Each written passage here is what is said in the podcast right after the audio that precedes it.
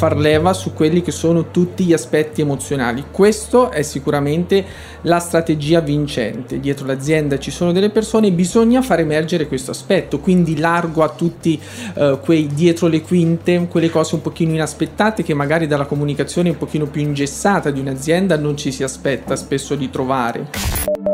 Yab Podcast. Yab Podcast. Ben trovato. Questo è Yab Podcast, i migliori contenuti audio dal mondo del marketing e della comunicazione digitale, creati da Yab Italia. Quella che hai appena ascoltato è la voce di Ivan Meschini, social media manager di Lovemark, che abbiamo incontrato allo Yab Forum 2019 e che ci ha spiegato qual è la strategia vincente per raccontare se stessi o, in questo caso, un brand attraverso i social.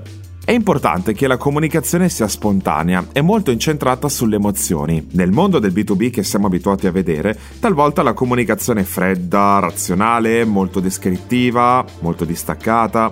In questo senso ci dimentichiamo che dall'altra parte chi riceve queste comunicazioni è una persona e di conseguenza riusciamo a coinvolgerla di più e a catturare meglio la sua attenzione se puntiamo sull'aspetto emotivo, per far emergere poi che dietro ad un brand c'è una persona reale. Ci sono delle persone che lavorano dietro quei prodotti, dietro quei servizi, quindi fare emergere questi aspetti di natura relazionale aiuta molto. Scatti quotidiani dell'evento che viene vissuto se stiamo raccontando un evento oppure della vita in azienda se stiamo raccontando raccontando la storia di un'azienda e di un brand. E poi magari potrebbe essere vincente sicuramente dare la parola e quindi far diventare storyteller in prima persona a quelli che sono i nostri dipendenti, quindi permettergli di realizzare delle interviste o ad altri colleghi o a dei collaboratori esterni o addirittura su Instagram, che adesso è tantissimo in voga il discorso dei takeover, quindi affidare la realizzazione dei contenuti, in particolar modo delle stories, proprio a dei dipendenti dell'azienda che ce la faranno conoscere magari anche in aspetti che loro sanno perché la vivono quotidianamente, ma che all'utente finale potrebbero sfuggire, ma allo stesso tempo, proprio perché si tratta quasi come se si andasse a spiare dal buco della serratura, risulterebbero comunque sia molto più realistici e umani rispetto ad una comunicazione puramente informativa e di prodotto. Nel campo della comunicazione sui social però è facile commettere errori. L'errore più comune è la mentalità dell'approccio, con la quale le aziende, soprattutto le piccole e medie imprese italiane, affrontano il mondo dei social network per inserirsi in un mondo comunicativo molto diverso e magari molto lontano da quella che è stata la loro realtà comunicativa fino a quel momento. Questa forma mentis serrata si va a ripercuotere a cascata sulla strategia che molto spesso è completamente assente, ma anche sull'operatività. Questo causa errori che potevano essere benissimo evitati con un minimo di accortezza in più e di conseguenza poi anche i risultati ne soffrono. Ho chiesto ad Ivan di fare qualche esempio. Spesso sarà capitato, soprattutto a noi addetti ai lavori, di sentire qualche piccola media impresa dire vabbè eh, sì dai apriamoli questi profili social, tanto ci sono tutti e li apro anche io. Ecco, non c'è niente di più sbagliato che partire con queste premesse. Perché? Perché innanzitutto un social non è uguale all'altro, va fatta un'attenta analisi prima di sbarcare su un canale, capire quindi con un approccio analitico che vada a studiare tanto dal punto di vista quantitativo, tanto dal punto di vista qualitativo, quelle che sono le caratteristiche dei singoli canali, la composizione del pubblico, perché sappiamo che su Instagram c'è un pubblico che demograficamente è di un certo tipo, su Facebook ce n'è un altro, su LinkedIn ce n'è un altro ancora. Va a finire insomma che si aprono tanti canali, magari anche inutili per queste aziende, e alla fine non c'è niente di fatto.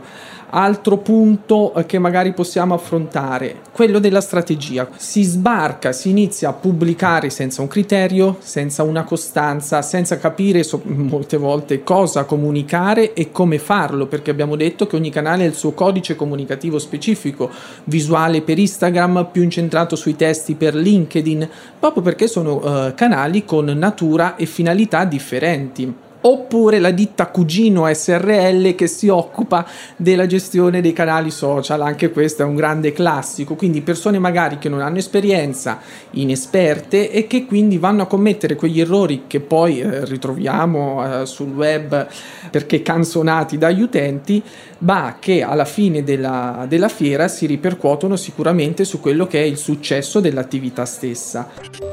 I social media sono degli strumenti preziosi che ci vengono messi a disposizione gratuitamente. Sono dei mezzi come se fossero delle macchine. Se noi facciamo guidare queste macchine da piloti inesperti, la probabilità che avvenga un incidente nel breve o medio periodo è veramente molto alta e non possiamo sicuramente dare la colpa alla macchina.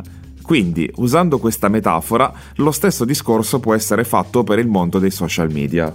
I social media sono comunque un mezzo in continua evoluzione. Dal punto di vista dei contenuti bisogna tenere d'occhio le tendenze, come giustamente sottolinea Ivan Meschini, social media manager di Lovemark. Interazione, interazione e ancora interazione, contenuti sempre più interattivi. C'è uno studio di qualche mese fa proprio che ci dice che il 91% degli utenti che sono stati intervistati apprezzano e vorrebbero un maggior numero di contenuti interattivi. Quindi già da qualche anno abbiamo sentito parlare della realtà aumentata, la virtual reality, eh, aumenterà sempre di più eh, ed esponenzialmente contenuti di questo tipo, esperienze a 360 gradi che quindi ci permettono proprio di immergerci nel contenuto ma non soltanto visuali, anche e soprattutto audio. E questa sarà un po' la nuova frontiera la nuova sfida eh, che ci attende nel 2020.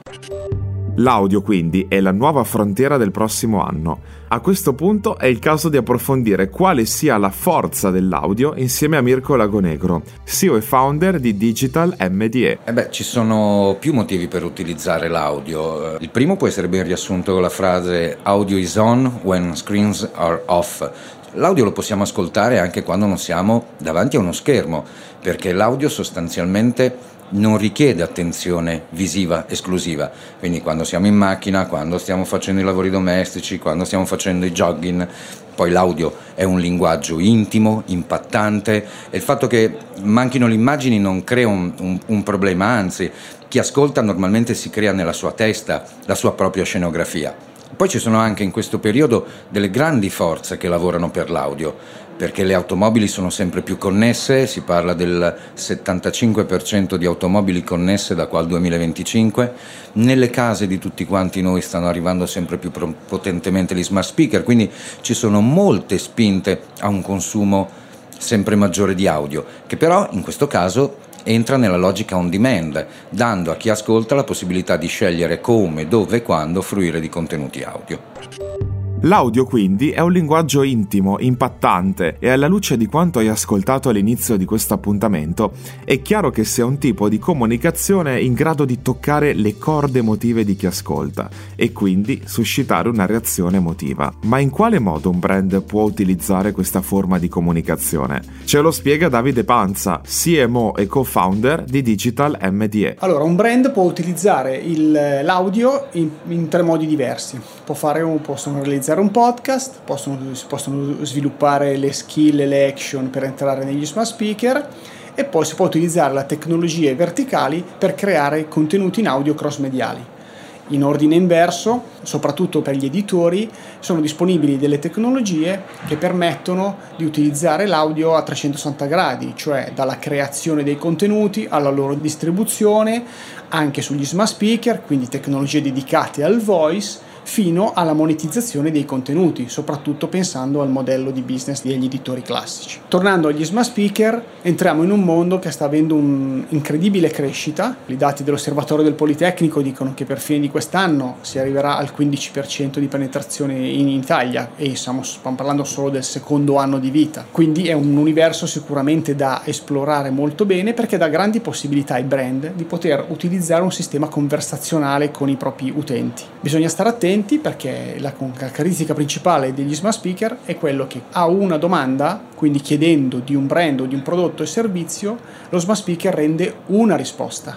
Quindi questa risposta è quella che i brand devono poter costruire per poter rispondere a qualcosa che abbia senso per loro. Digital MDE ha una podcast factory, MyVoxis, che è il partner per la realizzazione del canale Yab Podcast, canale ufficiale della comunicazione digitale italiana. Mirko Lagonegro ci ha spiegato come un brand o un editore, concentrandosi sul podcasting, può trarne vantaggio, ovvero quali sono le modalità con le quali si può utilizzare un podcast? Il podcast è uno strumento molto potente che può essere utilizzato sia per finalità di comunicazione interna o per comunicazioni direttamente verso gli utenti finali.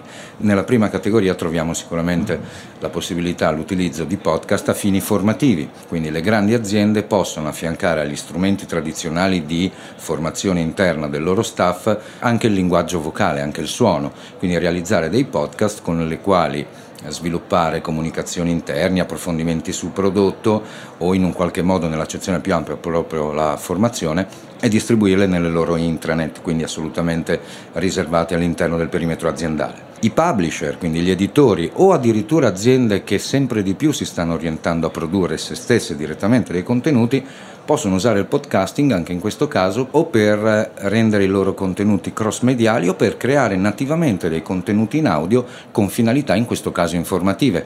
Del resto nel mondo qualsiasi testata giornalistica, che sia appunto anche un'agenzia di stampa, già da tempo rendono disponibili i loro contenuti anche in audio proprio perché si ha spesso la possibilità di fruire di questi contenuti mentre magari si guida o sia sui mezzi pubblici, insomma si fa altro. In ultimo, soprattutto i brand possono invece realizzare delle vere e proprie storie o basate su fatti veri o addirittura inventate, seguendo un po' quello che è il filone delle serie televisive alla Netflix per capirci realizzare delle storie, nel nostro caso ci avvaliamo di professionisti, sceneggiatori professionisti, attori professionisti per realizzare delle storie in più puntate che hanno il fine di intrattenere e di ingaggiare in un qualche modo il pubblico e quindi alla fine di realizzare dei veri e propri contenuti di brand entertainment ma in suono ed è uno strumento che sta conoscendo un grandissimo successo che viene chiamato Branded Podcast. I contenuti audio, come hanno spiegato Mirko Lagonegro e Davide Panza di Digital MDE, sono il futuro, anzi il presente della comunicazione empatica ed ingaggiante. Appuntamento al prossimo Yab Podcast. Yab Podcast. Yab Podcast.